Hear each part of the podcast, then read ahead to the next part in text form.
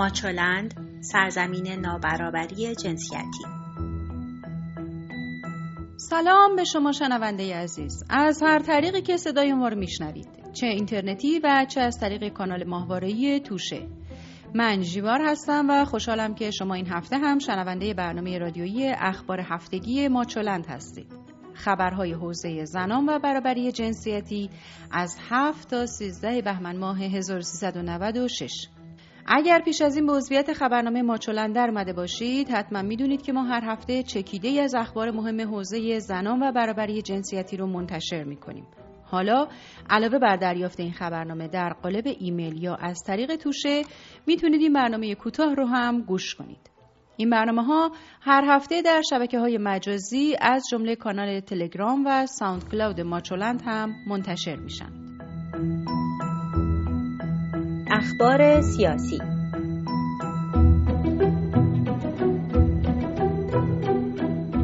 معاون رئیس جمهور در امور زنان و خانواده می‌گوید حدود سه میلیون زن سرپرست خانوار در کشور وجود داره و به همین دلیل در معاونت امور زنان کارگروهی تشکیل داده و سعی کردند طرح و برنامه ملی برای زنان سرپرست خانوار تدوین کنند. به گفته خانم ابتکار قرار پورتالی راه اندازی بشه تا اطلاعات این افراد به طور دقیق ثبت بشه و آموزش ها و حمایت هایی برای زنان سرپرست خانوار در این سامانه پیش بینی بشه تا مطابق این برنامه حمایت هایی به این زنان ارائه داده بشه. اما اون در مورد جزئیات این حمایت ها چیزی نگفت. ابتکار همزمان با سالگرد انقلاب اسلامی گفت که در بخش آموزش زنان از مردان پیشی گرفتند و وضعیت آموزش زنان نسبت به قبل از انقلاب مخصوصا در حوزه آموزش عالی پیشرفت چشمگیری داشته. نرخ باسوادی زنان در دوران قبل از انقلاب 35 درصد بود. این در حالی است که نرخ باسوادی زنان همکنون نزدیک به 89 درصد رسیده و تقریبا 50 درصد از ورودی های دانشگاه ها رو دختران تشکیل میدن. سخنان معصوم ابتکار در حالی است که در ماهای اخیر مسئولان آموزش عالی از تبعیض مثبت در دانشگاه ها با هدف بالا بردن آمار دانشجویان مرد خبر دادند. معصوم ابتکار همچنین از نقش پررنگ زنان در کاهش مخاطرات بلایای طبیعی حرف زده و بر تعامل ایران با کشورهای منطقه برای بهبود اوضاع اقتصادی و اجتماعی تاکید کرد. موضوع دختران انقلاب یا دختران خیابان انقلاب در هفته گذشته از مهمترین موضوعات سیاسی ایران بود. در حالی که از یک شنبه هفته گذشته تعدادی از زنان و مردان ایرانی با گره زدن روسری بر سر تکه چوبی و برافراشتن آن در خیابانها به هجاب اجباری اعتراض کردند. چند روز پس از انتشار خبر بازداشت این افراد پلیس تهران خبر داد که 29 نفر از کسانی که در اعتراض به حجاب اجباری در ایران روسری های خود را برداشتند در تهران بازداشت شدند. بنا به اعلام پلیس تهران این افراد به مراجع قضایی در ایران تحویل داده شدند. پلیس این معترضان رو فریب خوردگانی نامیده که تحت تاثیر فراخان شبکه های ماهواره‌ای تحت عنوان چهارشنبه سفید دست به اعتراض زدند. نسرین ستوده وکیل و مدافع ایرانی حقوق بشر از بازداشت و زندانی شدن زن جوانی خبر داد که به دختر دوم خیابان انقلاب معروف شده. خانم ستوده روز سهشنبه اعلام کرد که برای نرگس حسینی پس از بازداشت قرار وسیقه 500 میلیون تومانی صادر شده. به گفته خانم ستوده اون وکالت این زن جوان رو بر عهده گرفته. بر اساس تبصره ماده 638 قانون مجازات اسلامی زنانی که بدون هجاب شرعی در معابر و انظار عمومی ظاهر شوند به حبس از ده روز تا دو ماه یا از پنجاه هزار تا پانصد هزار ریال جزای نقدی محکوم خواهند شد.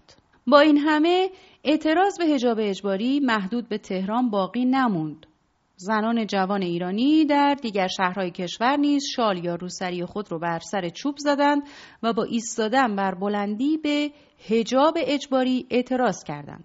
تصاویر این زنان جوان از شهرهای تهران، ورامین، ساری، کرمان و مشهد بارها در رسانه های اجتماعی به اشتراک گذاشته شد. تصویر زن مشهدی اما توجه بیشتری جلب کرد. زنی محجب به هجاب کامل اسلامی یعنی چادر که برای همراهی با معترضین به اجبار در پوشش با یک شال بر سر چوب بر بلندی ایستاد. این اقدامات واکنش برخی از نمایندگان مجلس رو هم به دنبال داشته.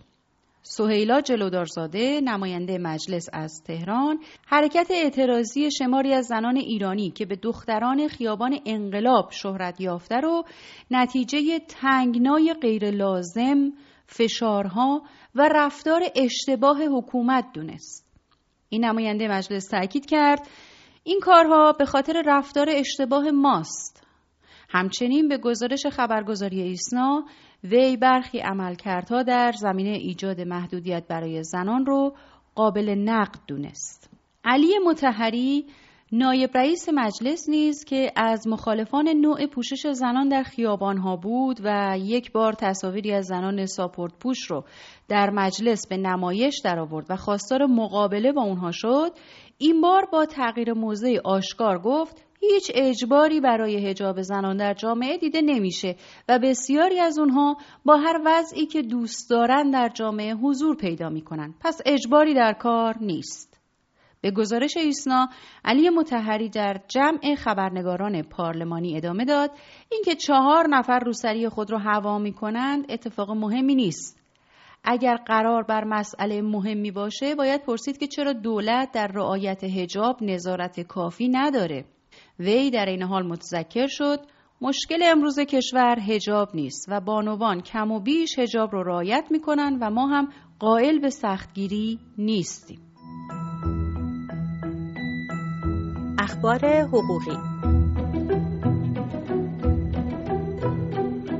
سازمان عفع بین الملل در بیانیه به مناسبت هزارمین روز حبس نرگس محمدی زندانی عقیدتی و نایب رئیس کانون مدافعان حقوق بشر گفت که حبس اون بیعدالتی آشکاره و عزم مقامات رو برای سرکوب کسانی که در حمایت از حقوق بشر فعالیت می‌کنند به نمایش می‌گذاره. این سازمان در این بیانیه که روز دوشنبه نه بهمن منتشر شد از مقام های ایران خواست که فوراً و بدون قید و شرط نرگس محمدی رو آزاد کنند و به سوء استفاده از نظام کیفری برای آزار و اذیت مدافعان حقوق بشر پایان بدند. عضو هیئت رئیسه کمیسیون امنیت ملی و سیاست خارجی گفته که منعی برای در دستور کار قرار گرفتن طرح خروج زنان از کشور بدون اذن همسر وجود نداره. به گفته محمد جواد جمالی این طرح پس از گذراندن مراحل کارشناسی در دستور کار قرار خواهد گرفت. نماینده فسا در مجلس شورای اسلامی با بیان اینکه به طور کلی قوانین مورد تصویب نمایندگان مجلس باید از شمولیت بالایی برخوردار باشد گفت در طرح اصلاح ماده 18 قانون گذرنامه موضوع خروج بانوان نخبه علمی و ورزشکار مطرح بوده که یکی از موارد محل بحث همین موضوعه که چه کسانی شامل قانون مذکور بشند. در همین حال طیبه سیاوشی نماینده مجلس در توییتی نوشت به دنبال افزایش سن ازدواج از 13 سال به 16 سال بودیم ولی به دلیل مخالفت هایی که از ناحیه آقایان مطرح شد فعلا قرار است سن ازدواج به 15 سال افزایش پیدا کند. فراکسیون زنان مجلس دهم تلاش داشتند سن ازدواج رو به 18 سال افزایش بدند. اما با مخالفت محافظ کاران فراکسیون زنان به 16 سال رضایت داد. اما این توییت سیاوشی نشون میده همین سن هم پذیرفته نشده. سیاوشی در توییت دیگری نوشته در دادگاه برای ازدواج دختران زیر 13 سال برخی از قضات برای اینکه به یقین برسند دختر به بلوغ عقلی رسیده یک انگشتر طلا به اون نشون میدن و از اون می‌پرسن آیا این انگشتر طلاست؟ یک موزل دیگه اینکه ازدواج کودک همسرها اصلا ثبت نمیشه. اخبار اجتماعی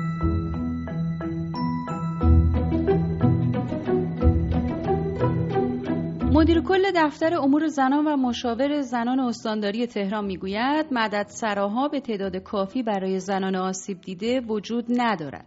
سریا شارقی با بیان این موضوع گفت مدد سراها و سامان سراها جوابگوی نیاز ما نیستند چرا که فقط در ساعات شب این افراد رو میپذیرند و روزها در مقابل نگهداری زنان آسیب دیده یا در معرض آسیب هیچ مسئولیتی ندارند.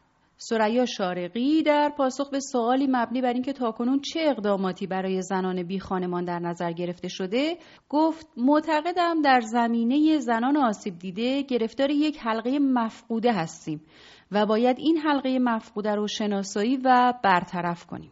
روزنامه قانون با نزهت امیری کارشناس ارشد آهنگسازی از دانشگاه هنر که امسال موفق شد به عنوان تنها رهبر ارکستر زن ایران روی صحنه بره به گفتگو نشسته. نزهت امیری میگه فرصت ها رو به قدری از اون دریغ کرده بودند که حتی به اندازه کسب تجربه هم میدانی در اختیارش گذاشته نمی‌شد. بارها اعلام کرده حاضر رایگان کاری رو روی صحنه ببره چون موسیقی براش جبران همه چیزه اما باز هم تنها چیزی که آیدش شده بیمهری بوده و سردی وبسایت بی بی سی در گزارشی به موضوع سرطان رحم در زنان پرداخته و نوشته برای جلوگیری از این بیماری بیماریابی سرطان گردن رحم انجام میشه که به پاپسمیر معروفه. در این تست که معمولا بدون درد و خونریزی است و بسیار شبیه معاینه اعضای تناسلی زنانه اما می‌تونه ناخوشایند باشه نمونه از سلول های گردن رحم برداشته میشه. بعد این نمونه در آزمایشگاه بررسی میشه تا ببینن آیا تغییرات سرطانی در سلول ها دیده میشه و آیا ویروس HPV در دهانه رحم فرد وجود داره یا نه توصیه میشه که افرادی که از نظر جنسی فعال هستند حتی اگر دخول کامل صورت نگرفته آزمایش پاپسمی رو انجام بدن چون امکان انتقال این ویروس از طریق پوست و دهان هم وجود داره.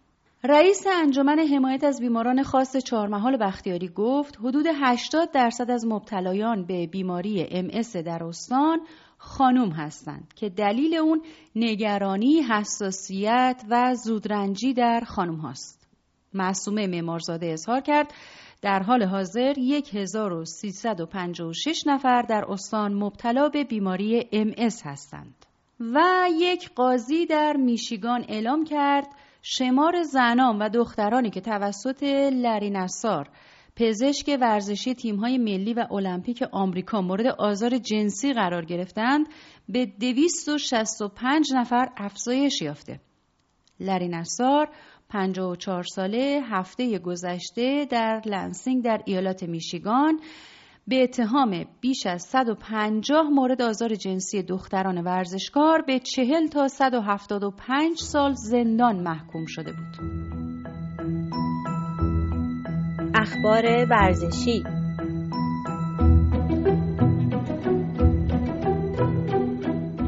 معصومه ابتکار از لزوم حل مشکل ورود بانوان به ورزشگاه ها صحبت کرد.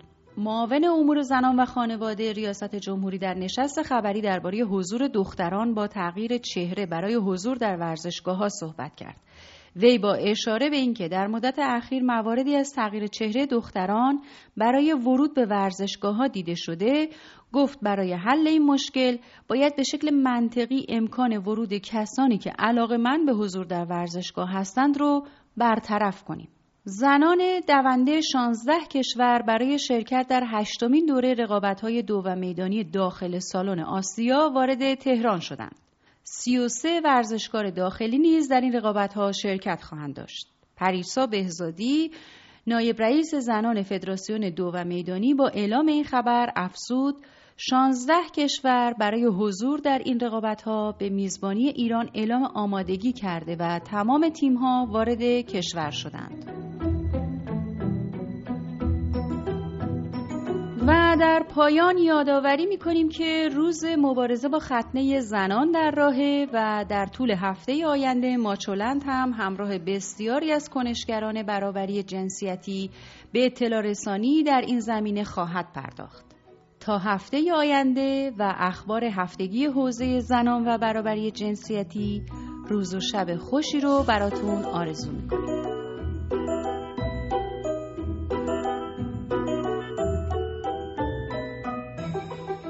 ویدیوها، مقاله ها و خبرنامه هفتگی ماچولند را در وبسایت ماچولند به آدرس ماچولند نقطه شبکه های اجتماعی و یا کانال ماهواره توشه پیدا کنید.